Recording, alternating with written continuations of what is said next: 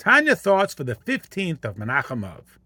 The gift of speech is the opportunity to connect and inspire others. It is selfless. I don't need speech for myself. If I do, we may need to call someone. Speech may seem like just a shallow part of who I am, yet it shares me with others. It allows me to console a friend and partake in their joy.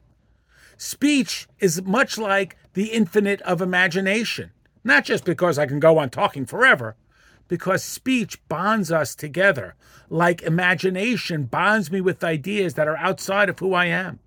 Hashem created the world through speech, and God said, Let there be. That's what gives us access to Him. So listen closely.